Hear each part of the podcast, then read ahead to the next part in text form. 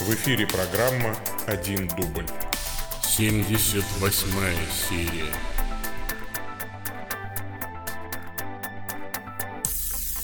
Во имя Отца и Сына и Святого Духа. Аминь. Так, сейчас поздравляю всех вас, дорогие мои слушатели, зрители, а, с праздником Благовещения. Те, кто празднует по западному а, литургическому календарю, сегодня праздник Благовещения. И это 78-я серия программы «Один дубль». Ответы пастыря. И я а, с вами Павел Бегичев, митрополит церковной провинции Святого Михаила Архангела, централизованной религиозной организации Евангелическая лютеранская церковь Аугсбургского исповедания. Здесь я отвечаю на ваши вопросы а, в прямом эфире, что называется, но сначала я отвечаю на вопросы, присланные по адресу bishop.sobaka.stcross.ru, а потом уже отвечаю на вопросы в чаты, в чатах. А, трансляция идет в YouTube, в Facebook и во ВКонтакт. А, значит, всем привет еще раз. И давайте мы еще раз помолимся, потому что сегодня все-таки праздник большой, Благовещение, 25 марта. Мне, кстати, всегда было интересно, почему те христиане, которые празднуют Рождество 25 декабря, празднуют Благовещение все равно 7 апреля вместе с теми, кто живет по восточному календарю. Вообще ровно 9 месяцев, да, 25 марта. Весь западный мир сегодня празднует торжество Благовещения. Господь, входя в мир, говорит, вот иду исполнить волю Твою, Боже. Боже, Ты соблаговолил, чтобы Слово Твое в чреве Девы Марии восприняло истинную человеческую плоть. Сподобь нас, исповедующих Искупителя нашего, как Бога и человека, стать общниками Его божественного естества через Господа нашего Иисуса Христа, Твоего Сына, который с Тобою живет и царствует в единстве Святого Духа, Бог во веки веков. Аминь. Ну что ж, я сейчас открываю почту. А, очень трудно сохранять с вами зрительный контакт, потому что у меня три камеры в разных местах. А те, кто вообще меня будет слушать в подкасте, тем вообще все равно, куда я смотрю. Ну что ж, не откладывая дело в долгий ящик, начнем, пожалуй. А, мне вот интересно только, напишите в комментариях, э, видно ли меня и слышно ли, то есть идет ли трансляция. Кто смотрит в Ютубе, напишите, видно ли, слышно ли, хорошо ли видно, слышно. Ютуб, Фейсбук и ВКонтакт. Если вы меня видите, слышите, то напишите. Ага, вот Максим пишет, видно, но не слышно, видимо, судя по всему. Так. Ага. Так. Ну что у меня здесь с Ютубом? В Ютубе что-то нет вообще никаких сообщений. Так, в Фейсбуке Анатолий пишет все хорошо, а в Ютубе никому не интересно это. Хорошо, не откладывая дело в долгий ящик, начнем, пожалуй. А, так, Андрей Хорошилов интересуется. Церковь Армия спасения, Украина. С повагою, пишет он мне, Андрей Хорошилов. А, добрый день, Павел. Опять фейспалм просто вообще, конечно. Давайте еще раз договариваться. Я буду тогда в каждом прямом эфире говорить. Э, нехорошо, э, приходя к кому-либо в дом, в гости, э, ну, как бы вести себя так, как принято у вас дома. Надо принято, ну, вообще надо вести себя так, как принято в гостях. То есть в том месте, где вы Э, собственно говоря, и оказались. Поэтому у меня есть, конечно, принцип в этой передаче. Отвечать на все, при, на все письма. Но вообще подобные обращения э, недопустимы в рамках церковного этикета. Поэтому э, я понимаю, еще раз говорю, что могут быть разные э, привычки, могут быть разные убеждения у людей. Но всегда ведь можно а, обратиться вежливо. Там, уважаемый митрополит Павел. А, вот, или добрый день, уважаемый митрополит Павел. Или уважаемый, значит, ну, а, ну да, по-другому и не скажешь. Ну, либо ваше высокопреосвященство. Это покажет, что вы хорошо воспитаны и уважаете э, ну, меня-то ладно, можно не уважать, в конце концов, да, но уважаете того епископа, который меня рукоположил. Вот сегодня только я получил письмо от патриарха нашего, э, значит, э, Всемирного совета национальных католических церквей. В Словакии у них прошло епископское совещание, где они выпустили некое такое коммюнике о, об отношениях значит, к однополым всяким парам, ну, потому что в Европе очень остро стоит этот вопрос. Еще раз подтвердили нашу верность традиции ортопраксии, э, традиции, заключающейся в том, что нет – и не может быть никакого благословения однополым парам.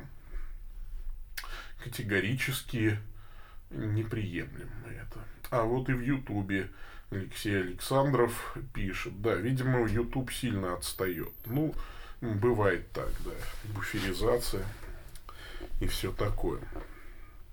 Ну да ладно. А теперь, собственно, вопрос. Андрей Хорошилов интересуется. Добрый день, Павел. Вопрос о младенцах, детях и спасении. В каком возрасте дети могут попасть в рай без крещения и покаяния? Крещение и покаяние поставлены в кавычки. Ну, благословение Андрей Хорошилов, Церковь Армии Спасения Украины. Да, я знаю, что в традициях Армии Спасения не признавать вообще никаких таинств. В Армии Спасения нет ни крещения водой, ни причастия как такового традиционно. Может быть, что-то уже изменилось, но традиционно этого не было. И поэтому, конечно, вот здесь видно, что вы крещение слово поставили в кавычки, как бы типа крещение. И покаяние. Но вот что насчет покаяния, уж мне как-то совсем непонятно. Мне кажется, в армии спасения всегда было учение о покаянии. Так вот, я вам отвечу на ваш вопрос. Ни в каком возрасте дети без покаяния и крещения э, спасены быть не могут. Но, конечно, не все дети э, крещены. Некоторые умирают некрещенными. И в этом случае работает, э, вот тут я могу уже в кавычки поставить, работает э, принцип разбойника благоразумного, то есть э, вменяется в крещение им, э,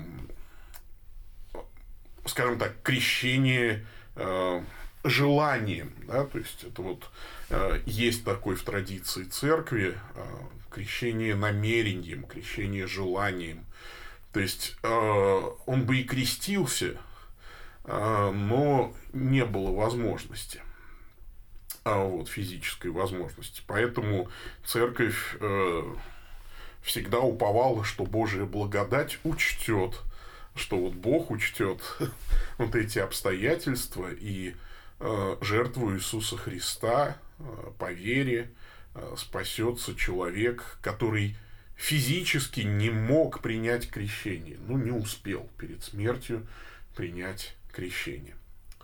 А, так бывает, к сожалению.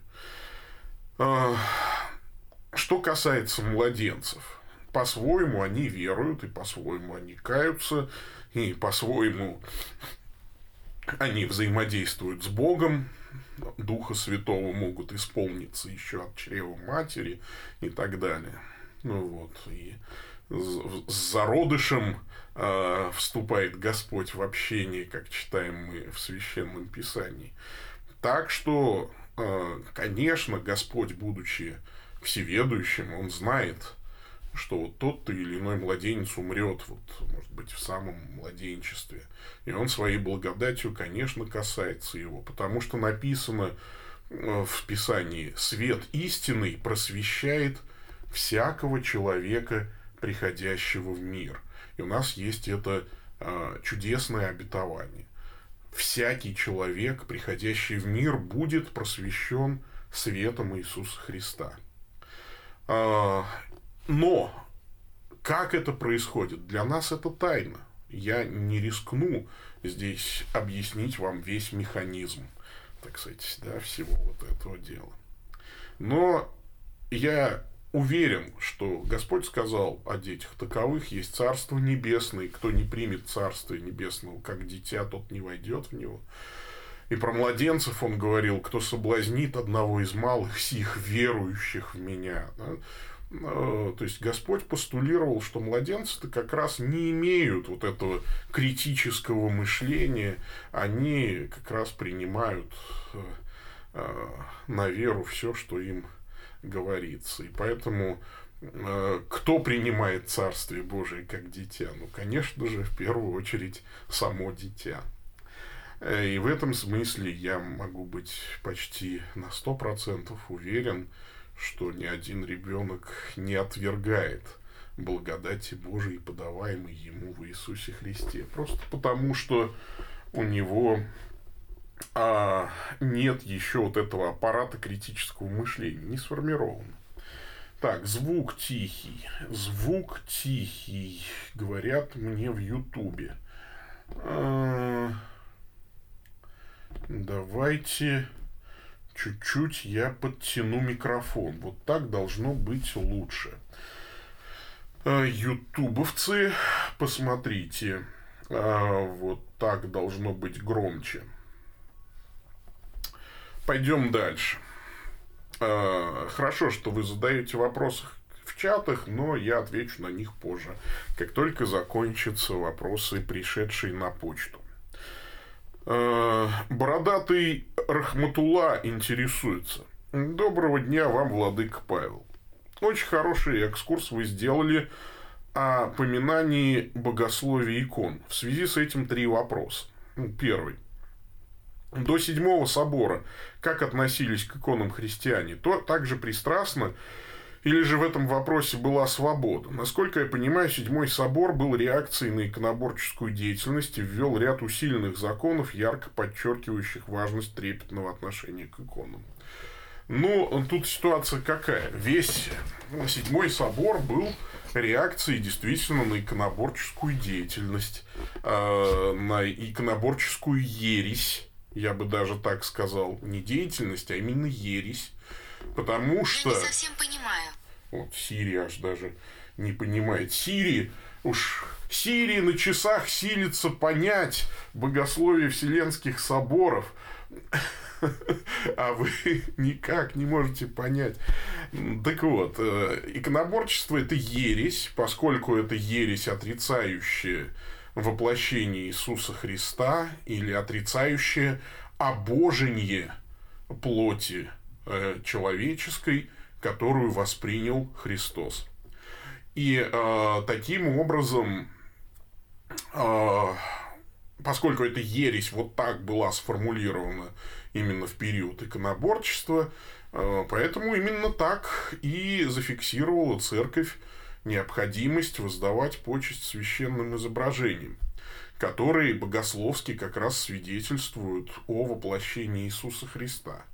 Разумеется, никто никого и никогда не заставляет там, целовать обязательно иконы, возжигать свечи там, и так далее. И до этого не заставлял. Действительно, а, была разная практика, был период. Э, и я же объяснял, вот, э, собственно говоря, в самой первой серии, которая там была посвящена иконоборчеству и иконопочитанию, что э, в раннем христианстве, ну, то есть чин почитание иконы, чин вообще, собственно, икон, иконописи, он складывается позже гораздо. Сложные иконографические изображения, это все-таки пятый век. А, вот. А до этого второй э, э, век, ну, они такие примитивные, что ли, да, и, конечно, тем не менее, вот это вот богословие иконы, оно формируется э, в период иконоборческих значит, противостояние иконоборческой ереси. Ну да, так вот. Так и было. В общем, я об этом все это говорил уже, в общем. Второй вопрос. Если в написании иконы не так важен образ, то кто имеет право писать иконы? Вот где, где я сказал, что не важен образ? Вот именно образ и важен. Характер э, Христа мы изображаем. Только он и важен. А что важно? Доска как раз не важна, краски не важны. А, важен именно образ. То есть я не знаю, с чего вы взяли и где я сказал, что образ вообще не важен. Важен. Им только он и важен. Все остальное как раз не важно в иконе. А вот образ важен. Могу ли я или мой друг, хороший художник, заняться написанием иконы Божьей Матери или Спасителя?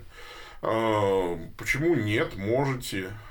Есть, конечно, каноны иконописи, но которые позволяют вам а, не рисковать, не рискуя, скажем так, а, остаться в рамках того богословия, которое сформулировала Вселенская Церковь.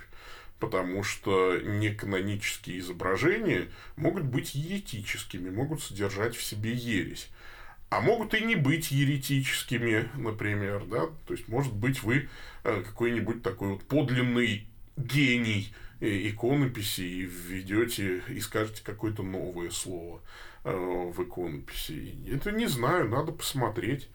Вот, в любом случае, традиционно художники, которых называли богомазами, художники-иконописцы, постились, прежде чем приступать к написанию иконы с благоговением.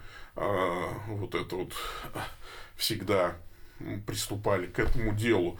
А, даже те, кто выпивал, бросали пить на время работы уходили в очень строгий такой пост. Да, то есть, и это действительно очень серьезный вопрос. Тут же нельзя просто так с кондачка, ха-ха, давай сделаем что-нибудь.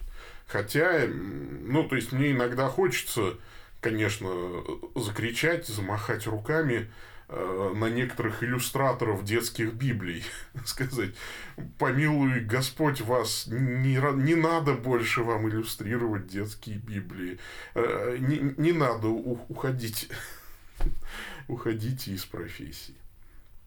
Третье. Как относиться к явлению мироточения иконы? Что это за знак? Не знаю, ну, тут какая ситуация.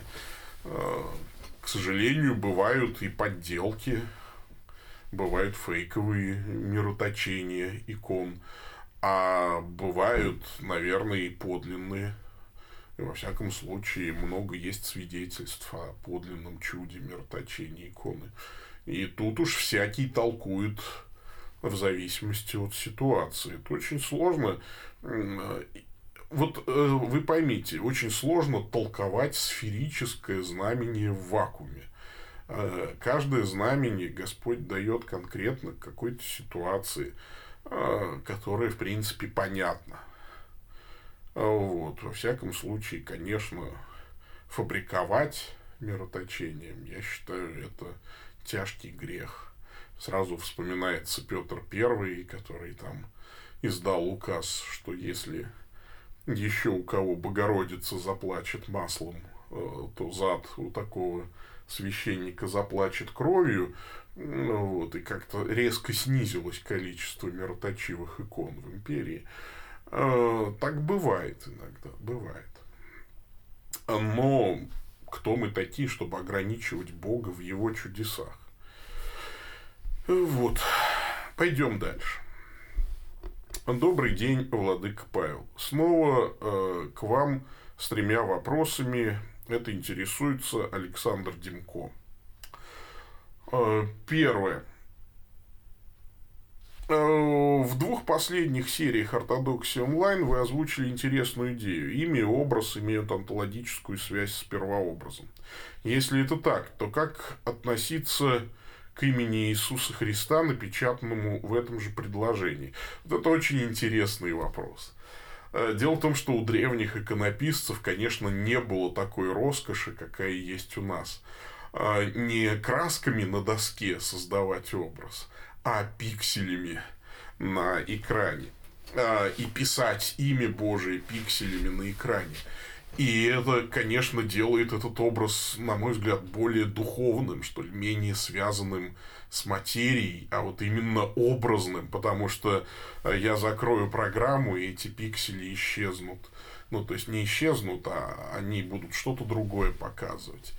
И э, онтологическая связь остается, потому что э, через вот этот образ буквок, да, написанных, графическое начертание букв, я считываю вполне конкретную информацию об имени Божьем.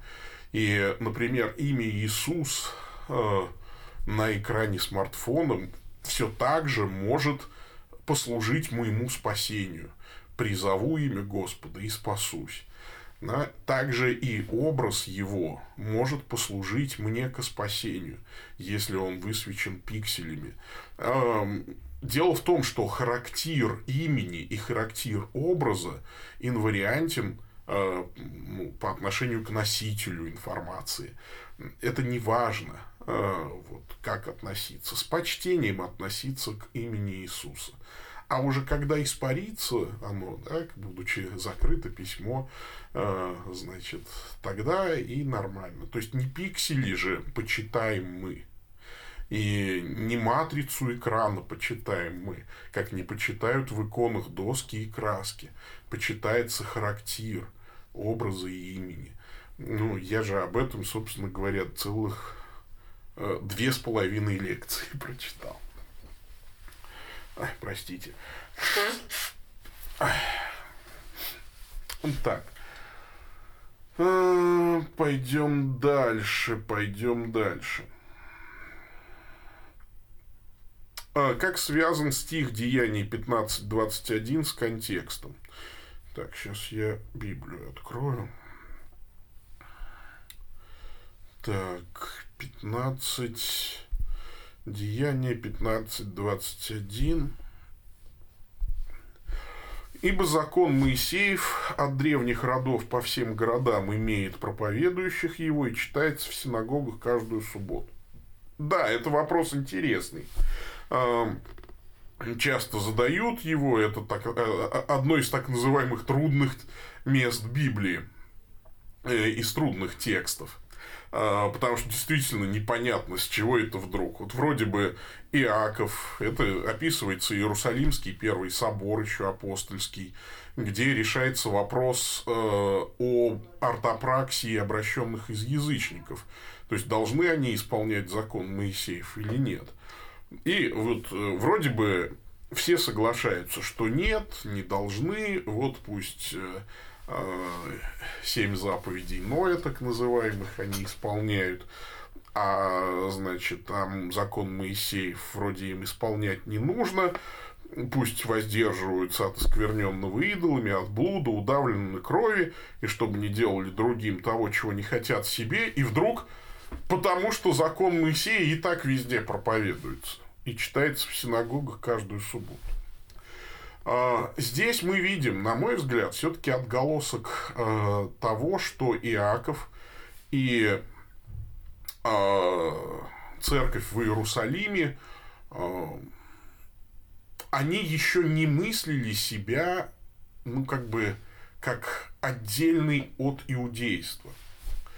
А, возможно, они еще питали надежду на то, что очень скоро весь Израиль примет Иисуса э, как Мессию а, вот, своего, обратиться к нему и так далее. Ведь, собственно говоря, и эсхатологические ожидания были очень тогда сильны. И, собственно говоря, все ожидали, что Господь вот-вот придет э, и отвратит нечестие Иакова, как сказано. А придет искупитель от Сиона и отвратит нечестие Иакова, да, то есть и возрят на того, которого пронзили. Э, сбудутся многие пророчества, и вот сейчас весь Израиль вместе перейдет в обетованное царство, и там-то будет торжество закона Моисеева. И, конечно, Иаков, видимо, а, озабочен тем, как бы язычники, обращенные из язычников, не оторвались от иудейских корней. И э, как бы здесь он отвечает на вот возможный, скажем так, контраргумент своего решения. Э, то есть он дает язычникам позволение не соблюдать закон Моисеев, обращенным христианам из язычников. А в ответ ему могли бы там, иудействующие сказать, но эдак вы вообще, э, у вас закон Моисеев окажется в пренебрежении. А Яков отвечает как бы на этот возможный аргумент. Нет, не окажется в пренебрежении. Его проповедуют и так везде, в каждой синагоге. То есть, э, а поскольку христиане еще не вполне оторвались от синагоги, то вот еще, может быть, как-то э, там они это и услышат. Но, опять же, это все-таки 49-й год, э, вот, собор это Иерусалим, 49 год, еще, конечно, э, очень трудно э, правоверным иудеям оторваться от своих иудейских корней. И, конечно, полный разрыв церкви с иудаизмом произойдет позже, годам 60-м уже, 60-е-80-е, но особенно после разрушения храма, конечно, это уже произошло. Мне кажется, связь здесь такова. Пойдем дальше. Третий вопрос. Пустили ли вы за кафедру плоскоземельщик? Ой, хороший вопрос. Ну, э, я так думаю, что я бы, конечно, э, поспрашивал, во что он еще верует. Вот. Верует ли в Господа Иисуса Христа? Конечно, то, что человек в 21 веке верит э, в плоскую землю, это некоторым образом характеризует его психическое состояние, ну, как минимум, как такое подозрительное, подозревающее всех в заговоре, ну и так далее. Но мало ли тараканов в голове. Я знаю вполне ортодоксальных христиан, верящих в разные теории заговора, и э, тут ситуация такая, все зависит от множества факторов. Если э, вот плоскоземелье его, плоскоземелье, верование в плоскоземелье, это единственный таракан, который живет в его голове, ну, и бог с ним, пусть только не проповедует и про этого таракана. Э, вот. А, а если, скажем так, это вообще свидетельство о его э, такой, ну, мало ли, какая у кого космология, да, там, уж, э, такая ситуация. Я даже теистического эволюциониста могу за кафедру пустить. Вот уж где, на мой взгляд, э, свидетельство тоже о таком довольно тяжком э, психологическом, довольно тяжкой психологической травме, да, назовем это так, у человека. Ну, что уж тут говорить про плоскоземельщика. Пойдем дальше.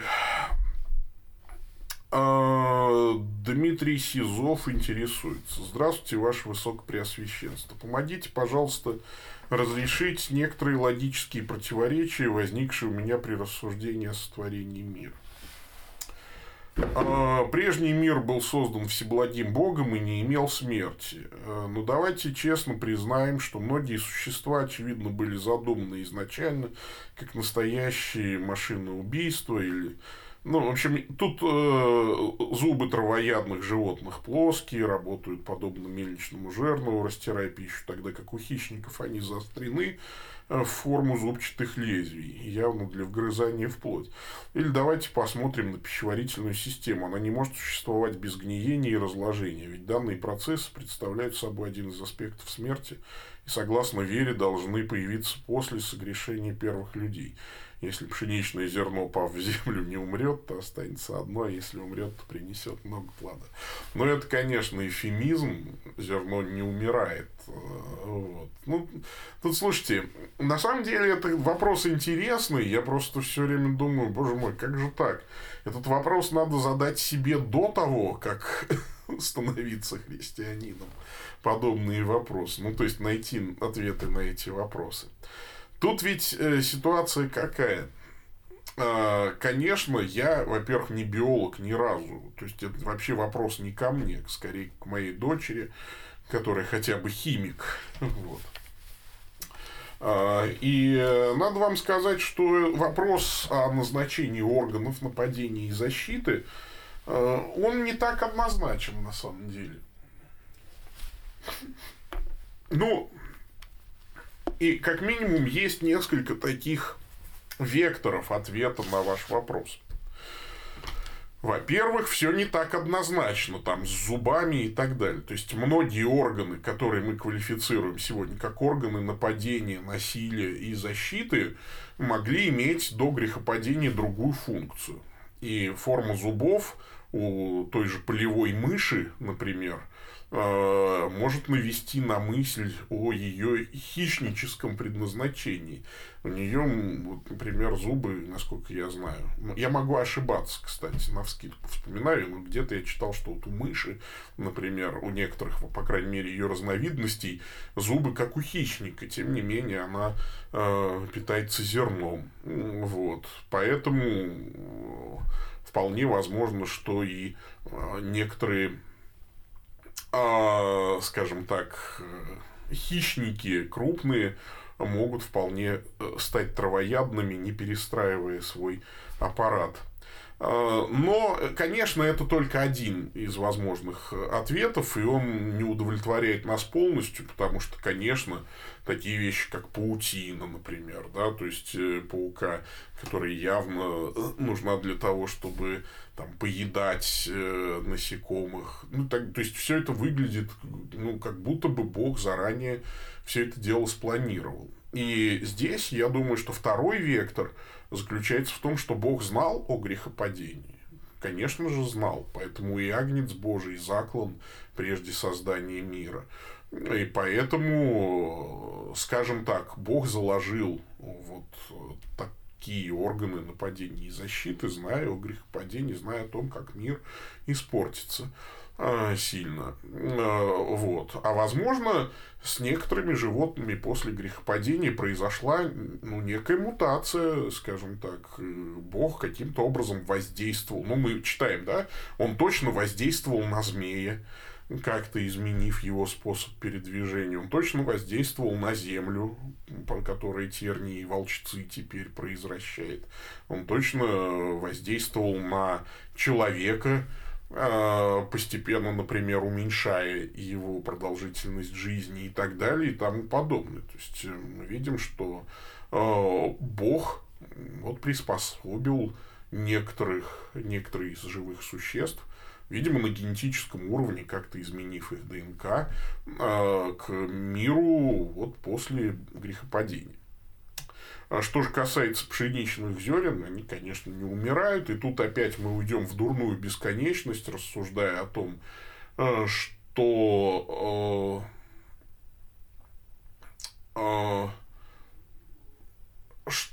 что, значит, рассуждая о том, мысль э, сбилась, там какие-то комментарии, э, не относящиеся к делу. Вот. А, так. Мысль ушла. А, ну мы уйдем в дурную бесконечность, рассуждая о том, что мы называем жизнью, да, то есть вот живым существом, которое умирает. Понятно, что бактерии там умирают э, тысячами, миллионами, и э, есть процесс. А возможно, вот эти процессы пищеварения как-то до грехопадения без гниения проходили.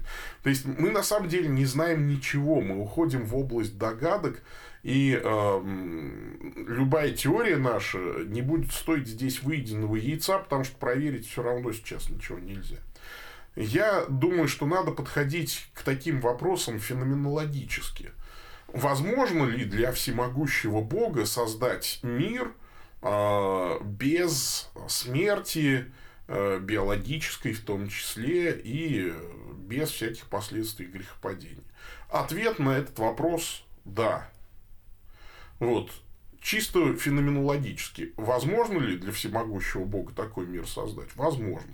Все, вопрос закрыт для меня.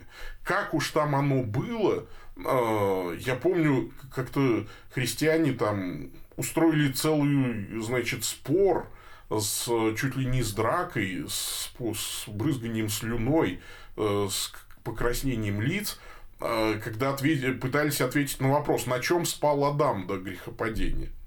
Вот, было, спал ли он на земле, и, как бы, и как это коррелирует с тем, что в раю хорошо, если мы сейчас спим на кроватях, это гораздо удобнее, чем на земле. А была ли у него кровать, отделал ли... Ну, слушайте, и главное, я вот наблюдал за этим спором со стороны и думал, боже мой, о чем вообще люди спорят? Тебе какая разница? На чем спал Адам? Зачем тебе вот это? Приди, э, добейся, значит, того, чтобы грехи свои победить. Вот будет больше пользы. Э, значит, э, приди в Царство Божие, разыщи Адама и спроси.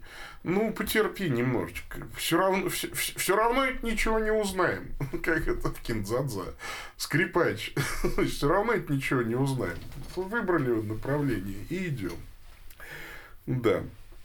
А, второй вопрос. Непонятно, Зачем Бог создал в человеческом организме систему поддержания жизни, если безгрешному человеку умереть невозможно? Это шутка такая. То есть, можно было, находясь в раю, сдержать дыхание на сто лет. Или слить в отдельный сосуд всю свою кровь, а потом, как ни в чем не бывало, пойти в поле собирать одуванчики. Я так понимаю, что наличие биологических систем жизнеобеспечения при априорном бессмертии человека лишены смысла и конфликтуют с утверждением, что Бог ничего не творит напрасно. А, значит, ситуация какая? Вот э, святые отцы учат нас, что Бог планировал изначально человека все-таки ведь обожить. То есть обожение наше – это главная цель. Но Бог, предвидя наше грехопадение, поместил нас в материальные тела, подобные животным, для того, чтобы дать нам возможность хотя бы размножаться здесь, да, и наполнять всю землю. А потом опять он нас э, приведет все-таки в обоженное состояние, когда исчезнут уже у нас и половые различия. Очень хорошо об этом рассуждает Льюис э, в начале книги Переландра. Вот если вы не читали, посмотрите. Там у него есть хорошая идея о поглощении всех этих функций, э, всех этих систем жизнеобеспечения в прославленных телах. И если бы даже не было грехопадения, то все равно Христос бы воплотился, Бог воплотился бы, только бы уже не страдал на кресте, потому что не нужна была бы жертва искупительная.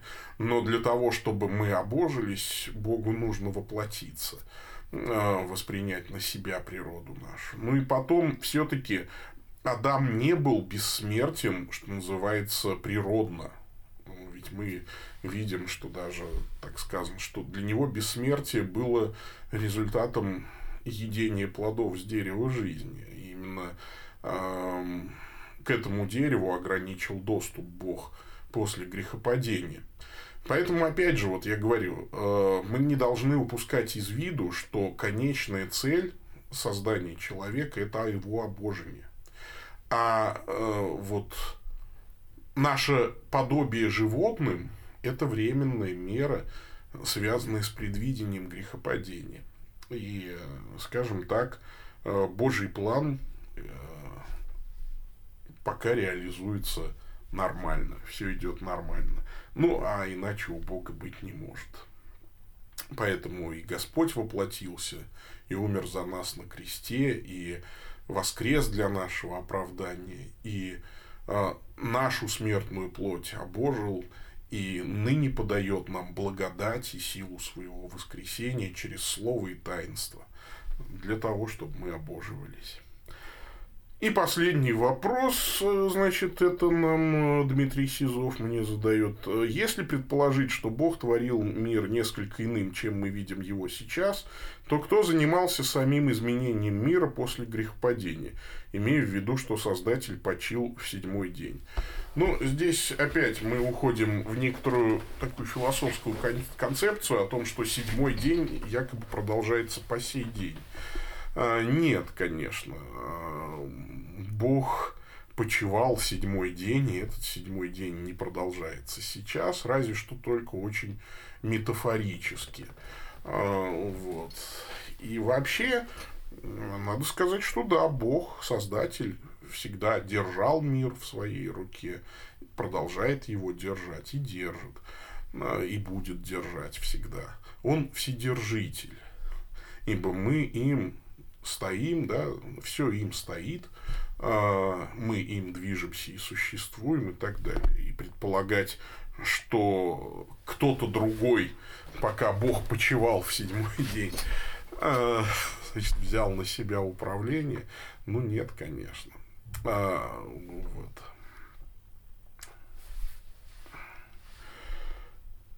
После грехопадения мир, конечно, испортился.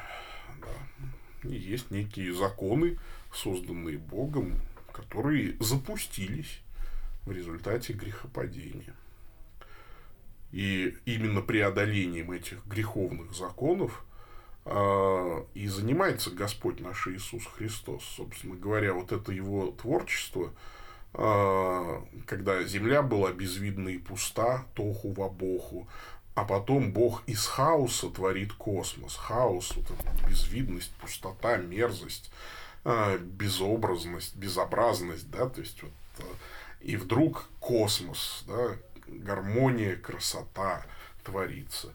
Поэтому и вот этот же образ использует Петр, говоря о том, что мы должны возвещать совершенство, призвавшего нас из тьмы в чудный свой свет. Поэтому и спасение это наше, это э, когда Бог окликает нас и выводит нас своей силой из нашего греховного хаоса в свой прекрасный э, космос. Э, так. Пойдем дальше. Фома Илларионов интересуется. Мое почтение, ваше высокопреосвященство.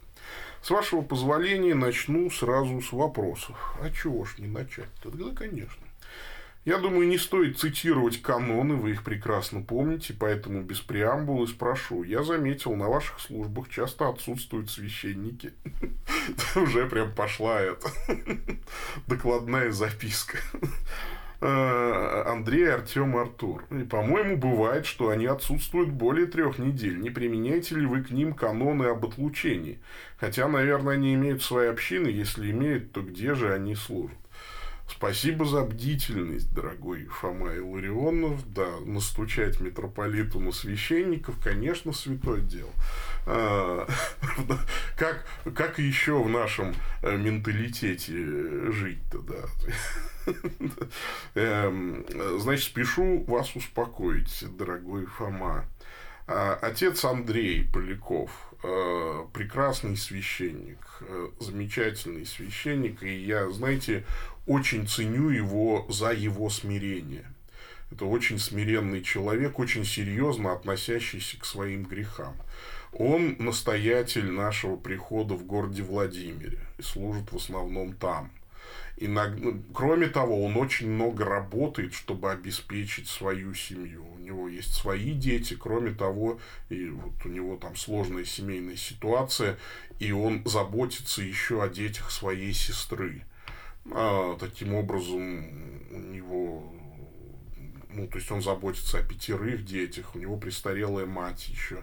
Поэтому он, он, правда, очень много работает на светской работе, но уж он-то, вот с католическим его бэкграундом, он, конечно, каноны знает, и он всячески сокрушается о своих грехах.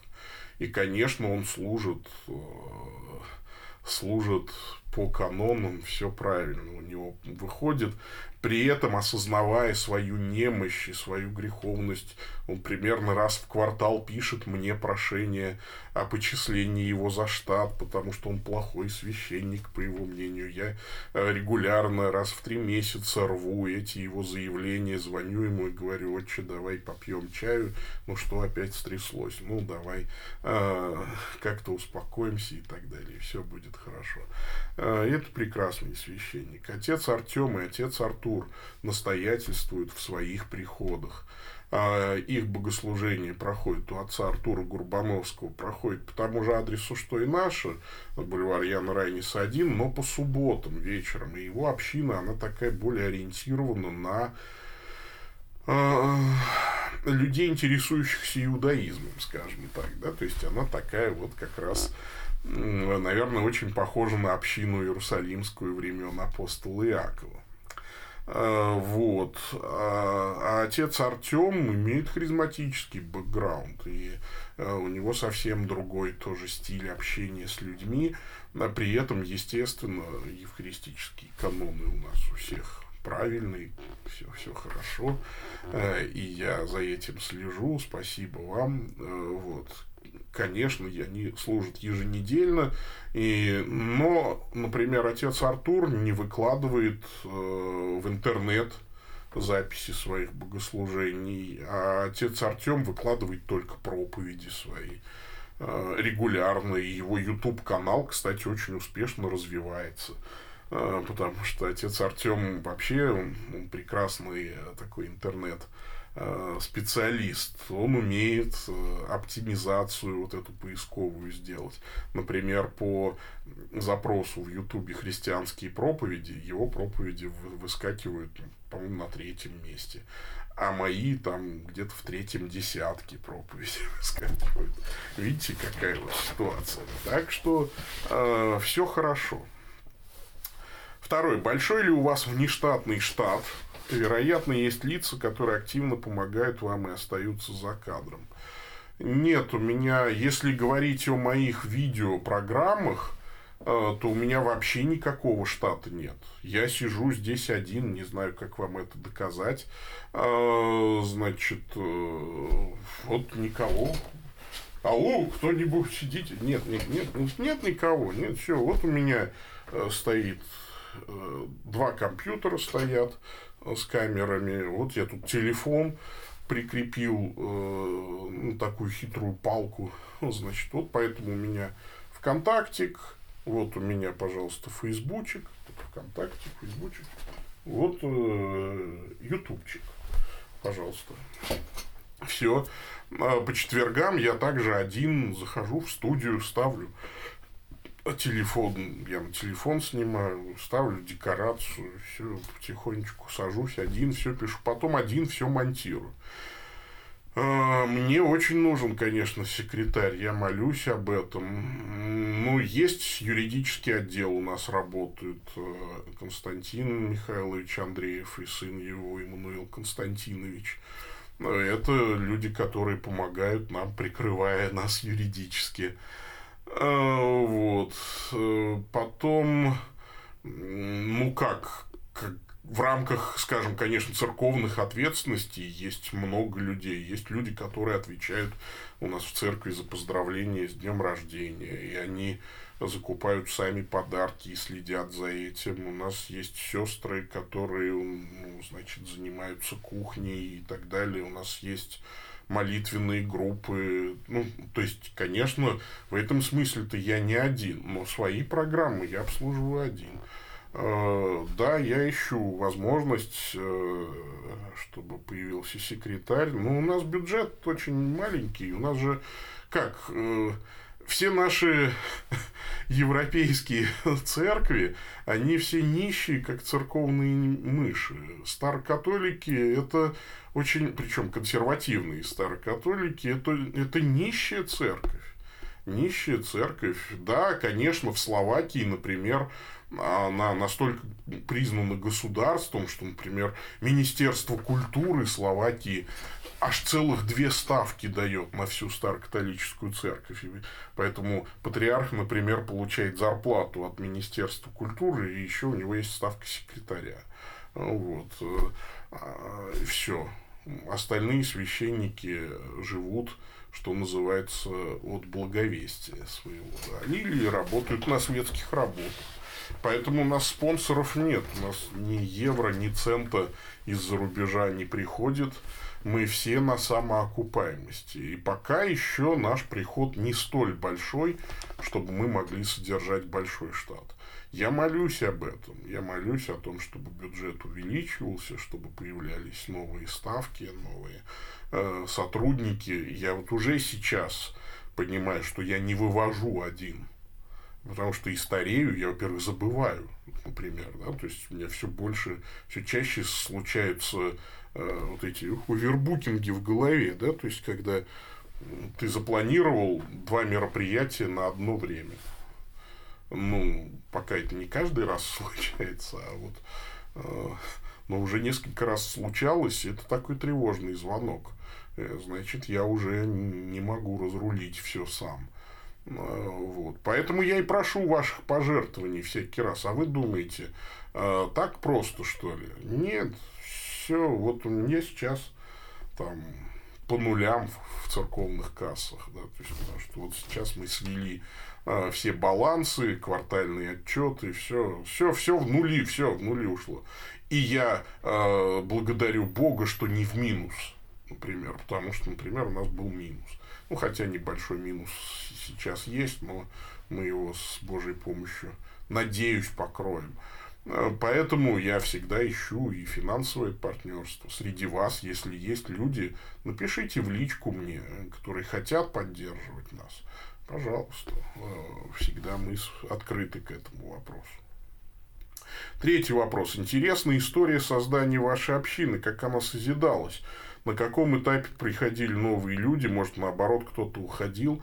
Наверное, это долгая история, но интересная, я думаю, назидательная, тем более это связано с апостольским трудом. Да помилуйте, какой апостольский труд? Мне до апостолов это как пешком до Луны, знаете ли. Если бы, если бы. Э, да тут ситуация на самом деле очень простая, многократно описанная, но это правда долгая история. Я боюсь, что я сейчас по-стариковски э, растекусь мысью по древу. Значит, э, если... Я постараюсь коротко. В 2014 году... Нет, да, в 2014 году, в январе, я подал в отставку с должности пастора церкви Э, евангельских христиан на Шелепихе. Э, не будем углубляться в причины, э, побудившие меня подать в отставку. Я не бросил, естественно, церковь. Там была мощная пасторская команда. Кстати, отчасти созданная и мной тоже и сформированная. Поэтому церковь осталась и все нормально. И у нас отличные сейчас все равно отношения со всей пасторской командой там церкви на Шелепихе. Но э, я э, уже к 2014 году э, начитался всяких книжек по истории церкви, и особенно книжек, святоотеческих книжек, по святоотеческому богословию начитался. И я понял, что оставаться вот, скажем так, таким радикальным неопротестантом я уже не хочу. Во-первых, пересмотрел я довольно серьезно сакраментологию. Вот с этого и началось. Я понял, что причастие это не просто воспоминания, там, и не просто э, какие-то символы, а причастие должно быть истинным причастием тела и крови.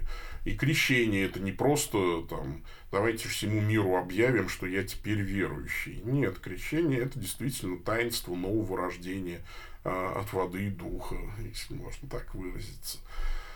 Вот, и, и так далее. И, конечно, поскольку мой бэкграунд протестантский был довольно силен, я, конечно, не мыслил себя вне протестантизма. Но как только я подал в отставку, э, я взял тайм-аут, помолиться, поискать волю Божию. Мы потыкались по разным общинам, существующим московским. Э, как-то нигде Господь не приложил нас. Вот хотя очень много было предложений, э, они сыпались так, с завидной регулярностью э, тогда, но не получилось. И к осени мы подумали, что ну давайте мы попробуем собрать людей, э, которые вот думают так же, как мы. За это время я много беседовал с семьей, мы рассуждали на разные темы вот, связанные с духовными нашими открытиями вот, святоотеческого богословия, в частности. Я был, я воспринял как э, такое особое благоволение, что вся моя семья единодушно меня поддержала. Несмотря на то, что дети воспитывались в неопротестантской традиции, э, жена тоже и так далее. И мы, я никому ничего не навязывал, мы изучали, и детям старшим я дал вообще полную свободу. И они выбрали, и то, что они выбрали нашу общину, для меня это ну, свидетельство Божьей милости ко мне грешному. Вот. Младшего-то с младшими там младших всегда выбор так себе. Э, значит, ну а старшие тут уж ничего не попрешь. Это уж или такие личности. Э, вот. У меня теперь сейчас двое уже совершеннолетних детей. И, конечно, они вольны выбирать себе общины. Но они выбирают мою среди всего московского э, многообразия. В 2014 же году мы начали богослужение регулярные в сентябре, в день воздвижения креста Господня. Вот. Сначала к нам приходило, ну, скажем так, людей, которые хотели бы быть членами нашей общины. У нас было не больше 10 человек. Ну, 10, 10 человек и было примерно так вот. Вот. Но, конечно, к нам активно ходили прихожане других церквей, в основном баптистских. Благо мы сделали богослужение там после обеда. Утром люди были у себя в церквах, а после обеда приходили к нам. Через некоторое время баптистским, членам баптистских церквей это было запрещено. Э, был собран специальный совет, заседание Московского объединения ЕХБ, где меня предали анафеме за ереси. Ну, я еретик с точки зрения баптистов, да. Вот. Правда, например, питерские баптисты как-то не присоединились к этому. Вот в Питере я могу проповедовать в любой баптистской церкви, а в Москве и в Самаре нет. А, там а в Курске, например, да, а там нет. Ну, и это издержки. А, значит, э, ну, опять же, вот в Немчиновке, например, э, могу, а, а где-то не могу. Все зависит от местных пастырей. Ну да ладно. Тогда же, конечно, мы начали э, думать, а как быть. К тому моменту мы все понимали, что нельзя быть церковью в безвоздушном пространстве. Вообще церковь 2000 лет назад создана, и надо к ней присоединиться, а не открыть ее. Вот. И постепенно, кстати, приходили люди. Какие-то люди ушли. Ушли немало людей. Э, наверное, из тех десятерых, с кем мы начали, ушли четыре э, человека, а то и пять. Ну, сначала так вот, да. А, ну, такая ситуация. А кто-то остался, а потом люди стали приходить. Люди измученные, изнуренные, труждающиеся, обремененные. Люди, избитые жизнью, грехами побитые и так далее. И находили утешение у ног Христовых в Слове Его и в таинствах Его. Вот э, это как нас долго уговаривали вступить в Евангелическую лютеранскую церковь Аугсбургского исповедания. Мы в шестнадцатом году только туда вступили. А, как-то очень быстро пошла там моя карьера, если так можно выразиться. Вот. А потом там случился кризис в Елцае. Но это уже другая история. Наша община эм, Потом вот, да, то есть Елцай в 15 году заключил интеркоммунион со старокатолическими церквами, и я вот Елцай э, поехал тогда на Первый собор, и там был возведен в сан митрополита, и нам была дарована автокефалия. Э, церковная провинция Святого Михаила Архангела была создана, в которую могут войти несколько ЦРО, разделяющие э, базовые ценности ортодоксальной церкви, неразделенной первого тысячелетия. И, конечно, те, кто строит свою экклезиальность на принципах апостольского преемства. Вот. В пятнадцатом году я был, естественно, перерукоположен со всеми, с, с передачей мне апостольского преемства. Ну, диакона, пресвитера, потом епископ в шестнадцатом году. Да? Да, 19 октября 2016 года, я смотрю, у меня ставленческая грамота здесь э, висит, а в сентябре 2017 я возведен был в сан митрополита церковной провинции святого Михаила Архангела. Вот, собственно, и все. А что, ну как, если я начну вам про людей, которые приходят к нашу, в нашу общину рассказывать, ведь это все прекрасные люди, о каждом можно говорить часами. Потому что каждый из них это драгоценная жемчужина. Для Бога это, это человек, это человек с большой буквы. Очень по-разному к нам приходили люди. Вот. Э, кстати, уходить от нас перестали, ну, вот как только уже мы, что называется, зафиксировались. Да? Потому что, конечно, были люди, которые ожидали, что я сделаю новую баптистскую церковь а мы сразу иконы повесили, сразу в сентябре 2014 года. А, люди думали, что это ну, такой антураж, временное увлечение, ну, потом оказалось, что нет. Такая ситуация. А, вот, это очень коротко. Так, последнее письмо, которое пришло по адресу bishop собака Здравствуйте, Ваше Высокопреосвященство, пишет вам служащий прошлый раз вы ответили на первую часть одного из моих вопросов, поэтому спрошу еще раз. Может ли молитва человека на земле повлиять на участь души после смерти? В некоторых православных молитвах есть просьбы простить усопшему грехи вольные и невольные. В молитве о самоубиенном есть слова о прощении души, хотя, конечно, добавляется, если возможно, много других неоднозначных примеров, на мой взгляд.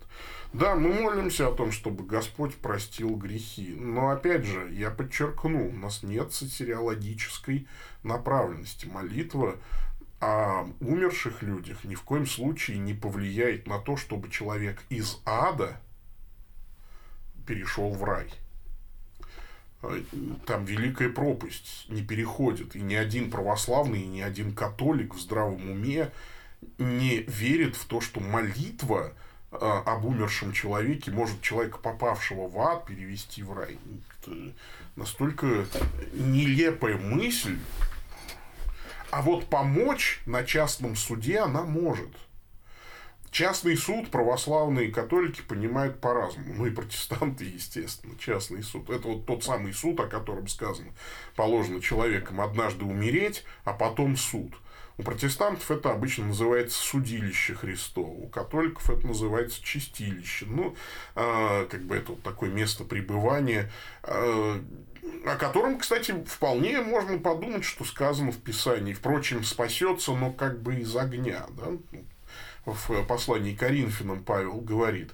У православных тоже ну, появляется там учение о мытарствах, может быть, это не совсем православное, кстати, учение, оно такое действительно странноватое, вот это мытарство блаженной Феодоры, поэтому большинство здравомыслящих православных в него не верят. Вот. А что касается а, того, что вот на частном суде нашими молитвами мы можем помочь человеку. Ну как? Мы же просим, там, я прошу иногда о своих детях живых. Господи, прости им грехи. Помните, Иов молился о детях своих и говорил, Господи, приносил жертвы даже за них и говорил, э, ты, Господи, это, если они там что неразумное сказали, ты уж прости дураков. Я их, конечно, воспитывал, воспитывал, ну и так далее. То есть я же молюсь, хотя, конечно, э, вот этого внутреннего желания помолиться Богу о том, чтобы близким твоим были прощены грехи, его же нельзя выжечь из сердца этого желания святого. Вот, поэтому, конечно, мы молимся о том, чтобы на частном суде Божьем э, наши умершие получили поддержку в виде наших молитв. И мы просим, Господи, ну будь милостив к ним. Ну да, они согрешили. И вот такая ситуация. Понятно, что решать будет Господь. Ведь молитва – это просьба, это общение с Богом. Мы ни в коем случае не претендуем на то, что Господь вдруг обязан будет прислушаться к нашим молитвам. Э, вот. Э, поэтому такая вот ситуация. Не знаю, я, я люблю молиться об умерших. Я считаю, что это важно. Второе. Что касается практики использования икон, как быть слепым? Да, боже мой. Э, как, быть слепым? Да так же, как с осенением себя крестным знаменем, как быть безрукому? Ну, не осенять себя крестным знаменем. И слепому, ну, как быть? Значит, и э, вот, значит, не будет он видеть иконы. Ну, бывает такое. Ну, к сожалению, бывает такое с людьми. Случается беда. Человек теряет зрение. А почему вы не спрашиваете, вот написано, как слышать без проповедующего, да? То есть, вот вера от слышания, а слышание от Слова Божьего. А как быть глухому?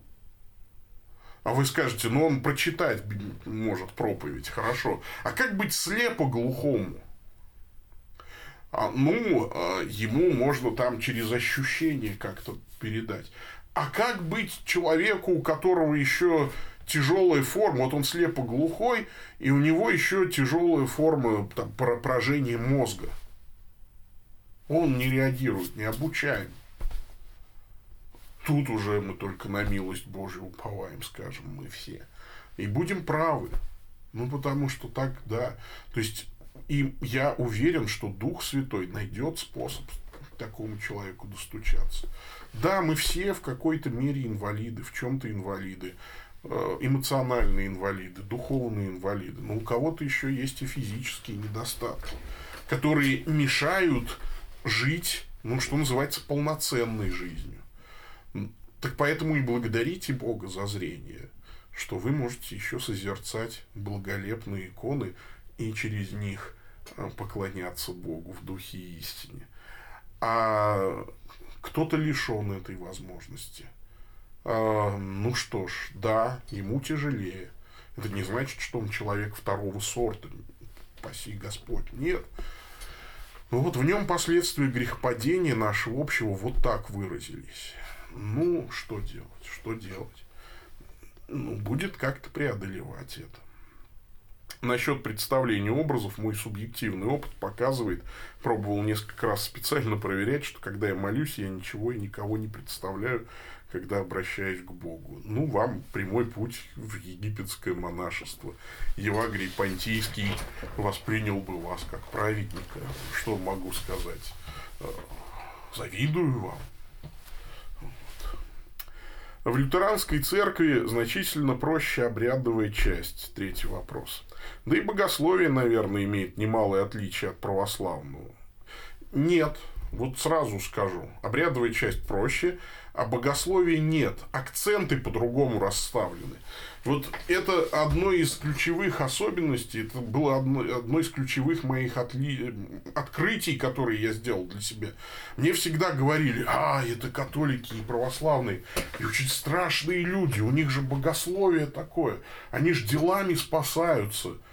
А каково было мое удивление, когда я открыл для себя бревиарий ну, сборник католических ежедневных молитв. Я все искал, где там богословие о спасении делами. Не нашел. Катехизис открыл? Не нашел. А, православный молитвослов открыл? Не нашел. Более того, нашел в утренне, э, значит, восьмая молитва ко Господу Иисусу Христу. Каждое утро православный молится о спасении не по делам, но по вере. А, да, какие-то эти истины, э, может быть, в части там, народного сознания э, православных, представителей православных или католических церквей, какие-то важные богословские, стереологические истины оказываются, что называется, под спудом. Их надо оттуда извлечь, э, отряхнуть, протереть тряпочкой, чтобы засияли, и снова поставить на пьедестал, что и сделал доктор Мартин Лютер. И это его великая заслуга, что э, те сатириологические истины, которые были известны католической церкви и православной церкви, он заново заставил, э, скажем так, проакцентировать и засиять. Вот. Для кого-то они были в забвении, может быть. Но они были. Они были. И я вообще думаю, что Господь взаимодействует не с богословскими системами, а с людьми. И поэтому э, и так мало я придаю значения конфессиональному маркеру современного человека. Мы живем в постконфессиональную эпоху, ребята. Я знаю баптистов, которые крестят младенцев. Я знаю харизматов, молящихся Деве Марии. Я знаю католиков, говорящих на иных языках. Сегодня говорить о том, что человек баптист, пятидесятник, лютеранин, харизмат, католик или православный, это вообще ничего не сказать вообще ничего не сказать. Мы живем в постконфессиональную эпоху. Поэтому сегодня так важно дело конвергенции, сближения а. ортодоксально верующих христиан и б. А, ортопроксально живущих, извините за такой неологизм, то есть живущих в соответствии с древними правилами неразделенной христианской церкви. Вот. Поэтому. А, но у вас ведь другой вопрос. А, значит, если неопротестанту...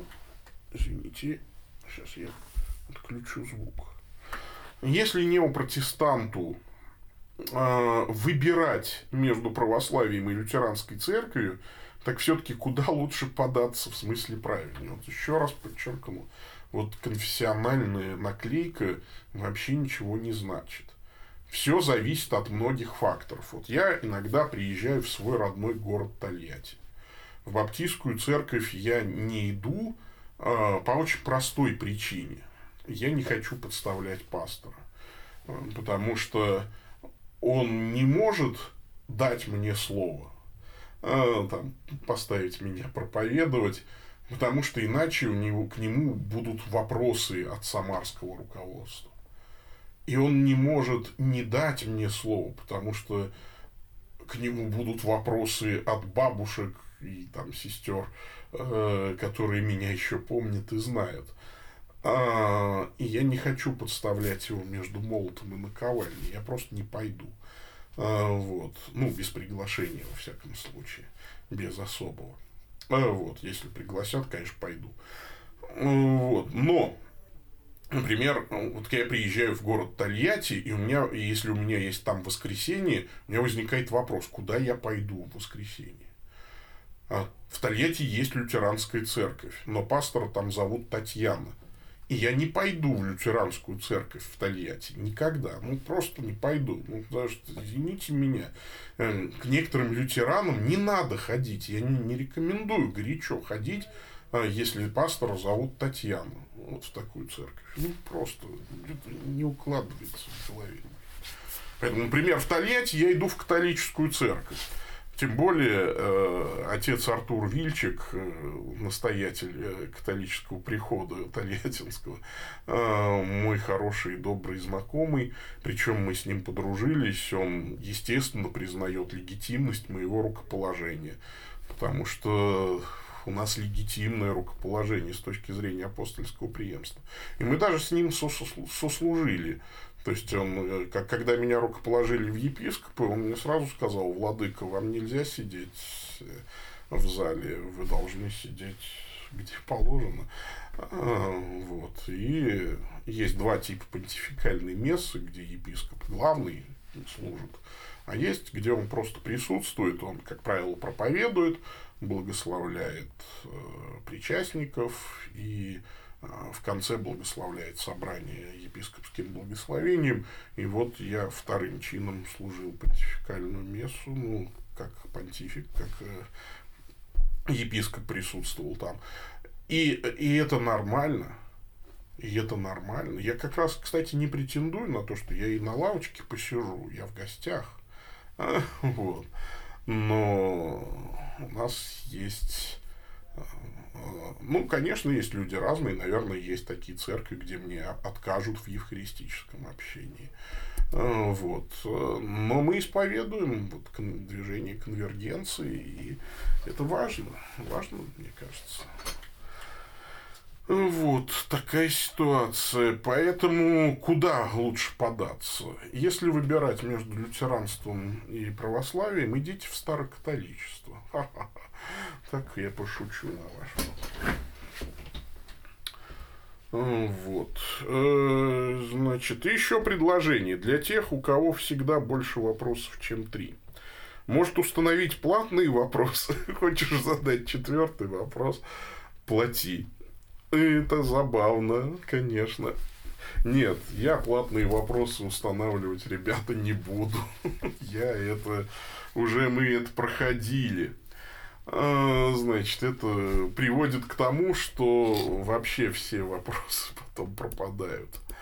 А, люди у нас жертвуют неохотно. Кстати, вот за все время прямого эфира, а уже час 16 Э, идет у нас, э, значит, прямой эфир. Пришло 150 рублей. Вот вы можете судить о размерах пожертвований, которые мы собираем. Вот. Так, сейчас я посмотрю. YouTube зрители уже заждались. Я смотрю, что там в Фейсбуке. И почему-то комментариев а как в Фейсбуке посмотреть комментарии? Комментарии 3. И чё?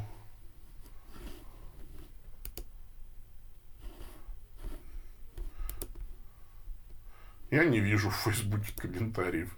Вот такой вот нетипичный случай. Значит, э, я вкусное на третье, да, что называется. Я сейчас посмотрю, какие комментарии есть ВКонтакте. ВКонтакте. Здравствуйте. Вопрос. Для чего плодить церкви, когда уже есть католики, э, придерживающиеся до раскольничего богословия? А вот это хороший вопрос, Евгений э, Подвысоцкий задает его. Никто, да, плодить церкви не нужно. Я тоже с вами согласен. Это вообще плохо. Любой раскол – это плохо. Ну, ну, не мы начали. Иногда это от нас не зависит, что называется. Вот э, в XI веке произошла великая схизма. Вот что ты сделаешь? Вот э, хоть ты тресни, но есть этот раскол теперь. Его надо преодолевать.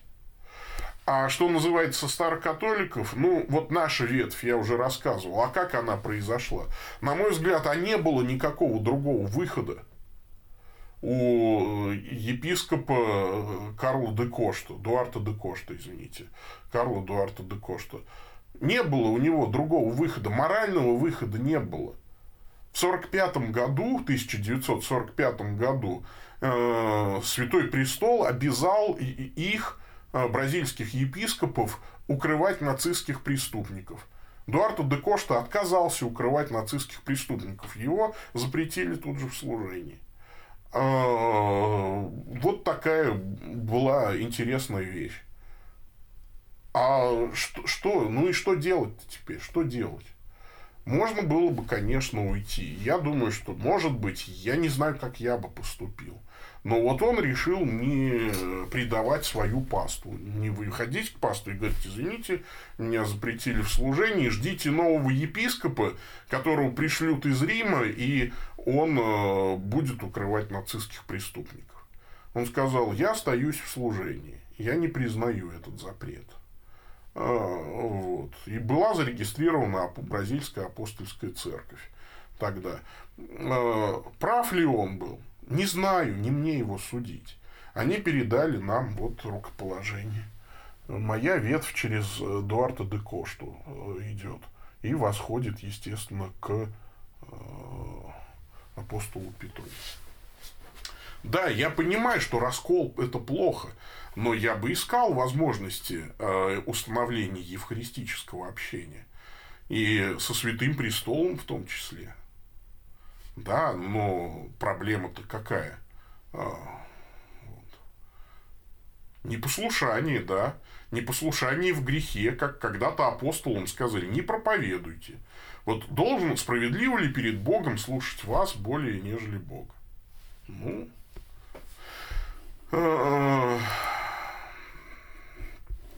да, непослушание. Ну, такое благое непослушание. Так, все, Facebook окончательно не показывает мне комментарии.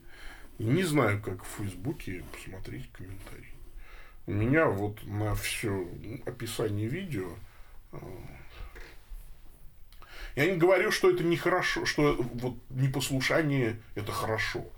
А в любом случае раскол это очень плохо.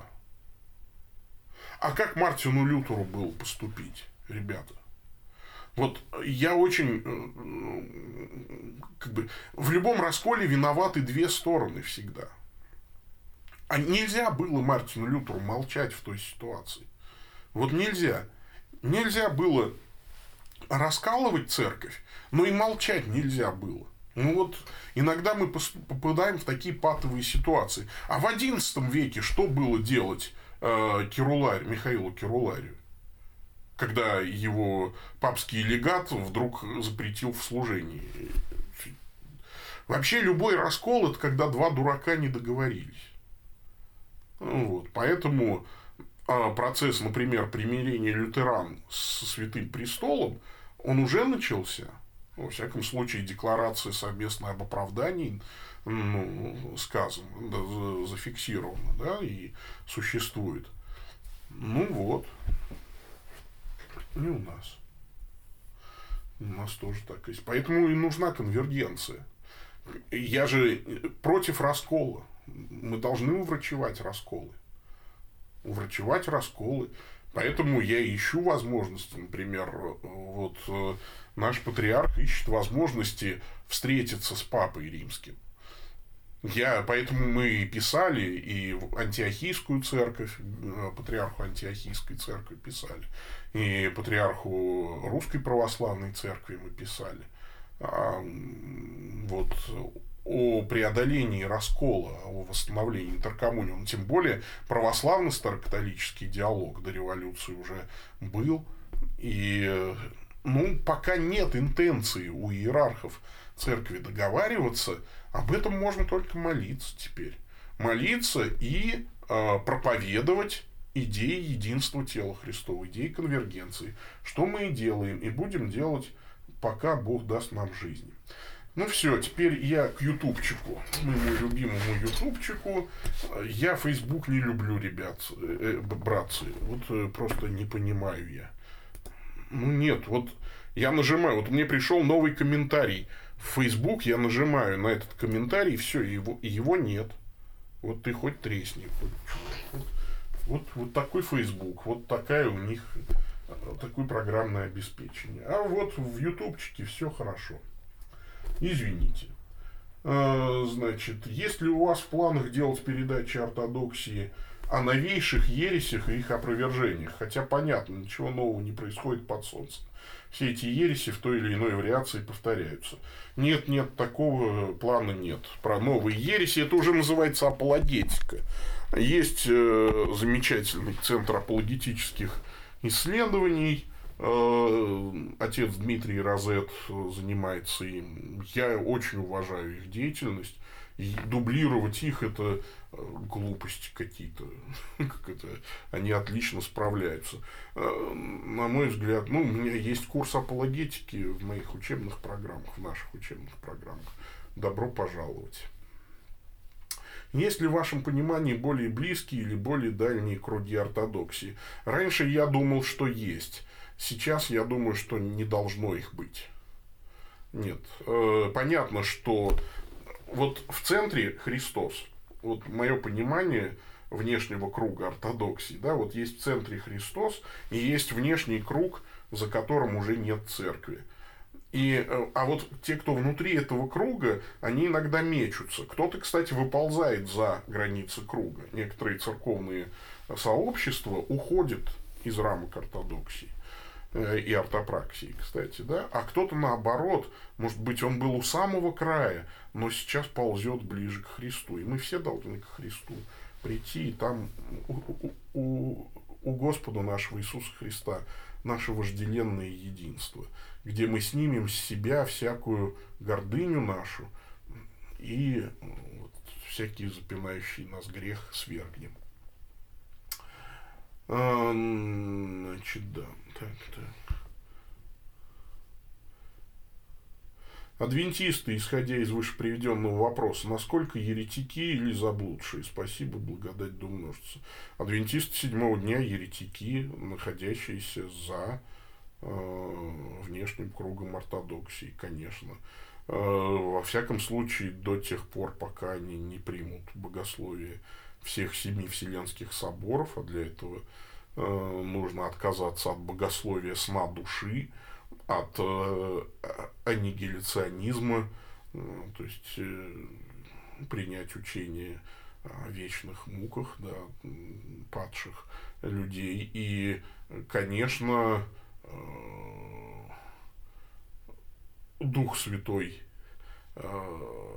вещал через пророков, а Елена Уайт, конечно, никакой не пророк.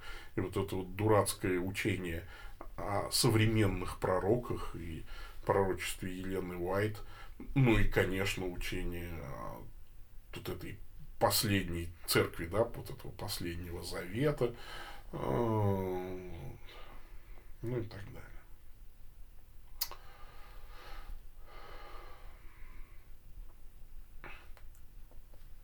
Ну, то есть это все. А баптисты считают, что это объединение есть хорошо. Да при чем здесь баптист? Вот пастор Катко считает, что экуменическое движение приведет к единой церкви во времена правления Антихриста. Я не об экуменизме говорю. Ребята, забудьте экуменизм. Экуменическое движение отвратительно, мерзкое и так далее. Оно действительно привело к каше невообразимой. Я хоть раз говорил про экуменическое движение. Я же говорю о конвергентном движении ортодоксальных и ортопроксальных церквей. То есть, э, в чем отличие? Экуменизм концентрируется на, во, во второстепенном свобода. Вот у них э, э, спорном свобода полная.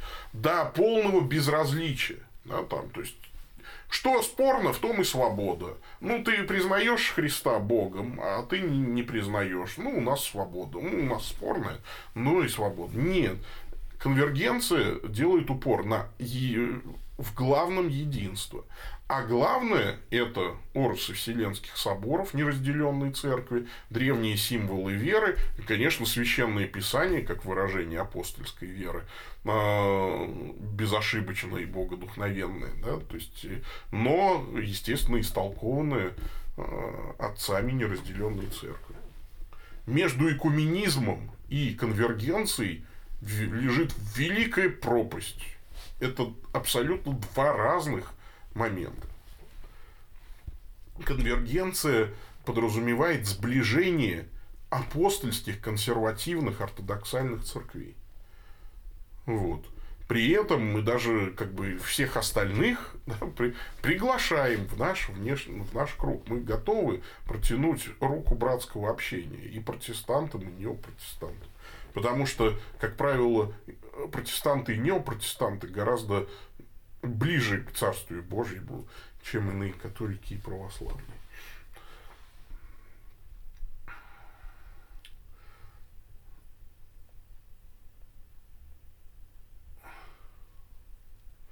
Э, значит, Владыка, зачем Богу кровь? Почему для прощения грехов необходимо убийство? Почему Бог не может простить человека без жертвы? Ну, потому что невозможно. Э, возмездие за грех, смерть. Должно быть чье ну, кто-то должен умереть. Либо я должен умереть за свой грех, либо кто-то должен умереть за мой грех. Но надо сказать, что жертвой процесс спасения не исчерпывается. Это важно помнить. Мы не просто, э, значит, э, веруем в жертву Иисуса Христа. Мы веруем в нее, и это центральная весть нашей веры, э, жертва Иисуса Христа на кресте, Его святое воскресение. Это первое, во что мы должны верить. Но мы верим также, что и умерших во Христе Бог приведет с Ним. А Божение – это конечная цель. А, разумеется, тоже через жертву Христа реализуемая. Э, и нет ли в задумках сделать передачу типа исторической литургика? Нет, у меня есть э, курс повышения квалификации служителей церкви. Там у нас есть курс литургика. Поступайте туда, и там будет и история литургики, и литургическое богословие преподано вам. Эм, Э, здравствуйте, почему вас называют владык? Это древняя традиция обращения к епископу. Э, по-гречески это еще страшнее звучит, деспот. Но, э, ну, поскольку епископ это тот, кто управляет, то есть в архаичном смысле владычествует – а, владычествует, это не в том смысле, что я всем приказываю, а все как рабы там падают мне в, ноги и кланяются. Это сумасшедшим надо быть, чтобы так понимать. А, вот. Это в первую очередь ответственность. Вообще любая власть это ответственность. Ну, ну, такая традиция, так принято. Что я сделал? Не я ее придумал, не мне ее и отменять. Э, когда-то был сделан вопрос про отца Головина. Интересно, не разбирались ли вы потом в этом вопросе? Нет, не разбирался. Э, у меня есть гораздо более животрепещущие вопросы. Чего я полезу в чужой огород? Ну, зачем? Мне не нужно. В чужой монастырь со своим уставом не лезь. Я не могу, я как епископ не могу снять с него прещение, наложенное другим епископом. Мне представляется, что там вопрос Э, можно было бы решить за пять минут. Просто. Надо было просто покаяться и перестать ставить себя в оппозицию своему епископу. Мне показалось, что в случае с отцом Владимиром Головиным все бы решилось просто. Возможно, я не прав. Я не знаю, еще раз говорю, ситуацию. И разбираться не хочу. Я не вижу практической пользы. Я никак не помогу ни отцу Владимиру, ни, значит, по-моему, поскольку он сейчас запрещен в служении, он уже просто э, Владимир, да, то есть уже просто э, вот такой запрещенный в служении священник, бывший священник. Хороший вопрос по поводу крови. Душа в крови. Вот каверзные вопросы для Павла. Где каверзные вопросы? Не вижу каверзных никаких вопросов. Э, добрый день, Владык. У меня есть знакомая бабушка, она слепая, всегда была слепой. Мы возим ее к нам в церковь, помогаем с едой т.п. А в комнате у нее много икон висит на стене. Один брат беспокоится за нее, говорит, что раз она не созерцает их, для нее в них нет смысла, или они как обереги для нее могут быть.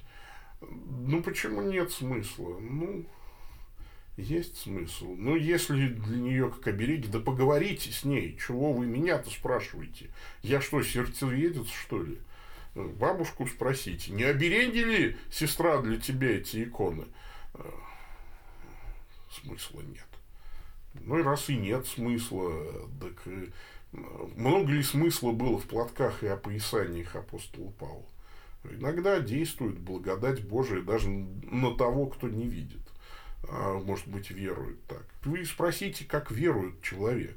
Если он как к идолам относится, как к оберегам, значит, э, надо посоветовать убрать их, куда-нибудь благоговейно вынести, передать тем, кто нормально распорядится иконами. А, постконфессиональная эпоха. А будет ли сближение с свидетелями Иеговы? Они тоже не любят ярлыков, как и вы. Глупости вы говорите, дорогой Иван. Причем здесь ортодоксия и конфессиональные э, ярлыки. Причем здесь это? Свидетели Иеговы за пределами всяческой ортодоксии. Режутся на Никео-Цареградском символе веры и Первом Вселенском соборе. Страшно далеки вы от народа, Иван Афонин, и от понимания того, что такое вообще ортодоксально, что такое круг ортодоксии, что такое конвергенция. Ну, вот. Надо матчасть подучить. Э, значит, применение стиха Библии – Э, знание надмевает, любовь назидает к христианскому образованию и даже к изучению самой Библии. Имеет ли место такое прочтение? Ведь контекст здесь о другом. Нет, не имеет, конечно. Это, это вырывание цитаты из контекста. Когда у вас следующий набор на курс повышения квалификации служителей? И может ли на эти курсы записаться не служитель? Да, может не служитель, потому что повысить квалификацию служителя может даже тот, кто только хочет быть служителем. А, важно, чтобы он был христианином, наш соискатель. Ну вот, когда следующий набор, соответственно, в а, ну, летом, в августе, с сентября новый модуль, осенний модуль начнется с сентября. Так, спасибо, я получил ответы на свои вопросы. Спасибо за формат онлайн вопросов. Сейчас один дубль мне еще больше напоминает передачу Один Дмитрия Быкова, которую я тоже люблю. Ой, я тоже очень люблю Один Дмитрия Быкова. Здравствуйте. Скажите, как определялся статус Вселенского собора? По каким признакам можно сказать, что данный собор Вселенский, а вот тот нет? Э, значит, э, провиденциально. А вот э, ситуация какая? Вообще есть нормы канонического права, согласно которым э, то, что в церкви устояло, то и правильно. Церковь не может ошибаться. Она может, там, могут многие ее члены ошибаться непродолжительное время, а потом, э, значит, Господь ведет свою церковь. Мы исходим из того простого факта, что провидение Божие не попустит врата ада церковь одолеть. Ну вот, мы веруем, что врата ада не одолеют церковь, что церковь хранит Господь без пятна и порока. Ну вот, поэтому периодически Господь э, допускает до церкви некоторые потрясения, э, вот, и э, даже ереси какие-то допускает до церкви. Но через некоторое время да, утверждается православие, ортодоксия. Такой вот. Так что, скажем так, продолжительное а, пребывание этой истины в церкви. Так что в этом смысле, например, был Эфесский разбойничий собор, да, которым утверждено было несторианство, например. А потом был Вселенский собор. Были псевдовселенские иконоборческие, например, соборы. А потом был подлинный Вселенский собор, утвердивший подлинное ортодоксальное богословие. Вот. А потом, но еще один очень важный Э, признак вселенскости собора – это неразделенная церковь. Да. Ну, вот. Например, уже когда э, произошла Великая Схизма, она произошла не по вопросам, э, скорее богословским, хотя там потом богословскую обоснование подтянули задним числом, что называется, а скорее оно по политическим причинам произошло. И тут уже, и это уже раскол. Вот, они ересь.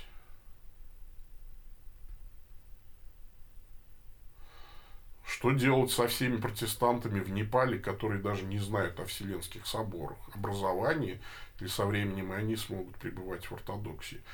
И это вопрос к вам, к миссионерам. Вы почему не рассказываете это?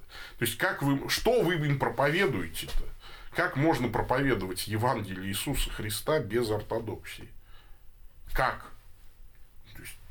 Обратитесь к миссионерской практике исторических церквей тогда. Николай Японский, ну, значит, католики, иезуиты и так далее. Я считаю, что нужно, да.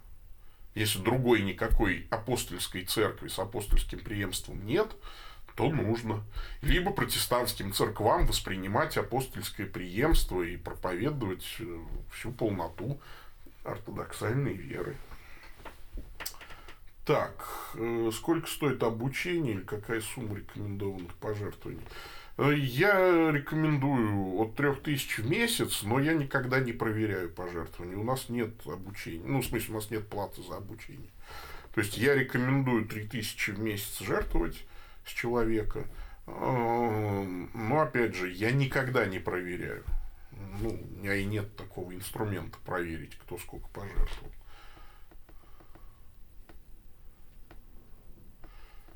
Вот э, не надо вешать ярлыки. Максим спрашивает. Долгое время церковь разделена, и те же протестанты не признают решений даже тех семи вселенских соборов.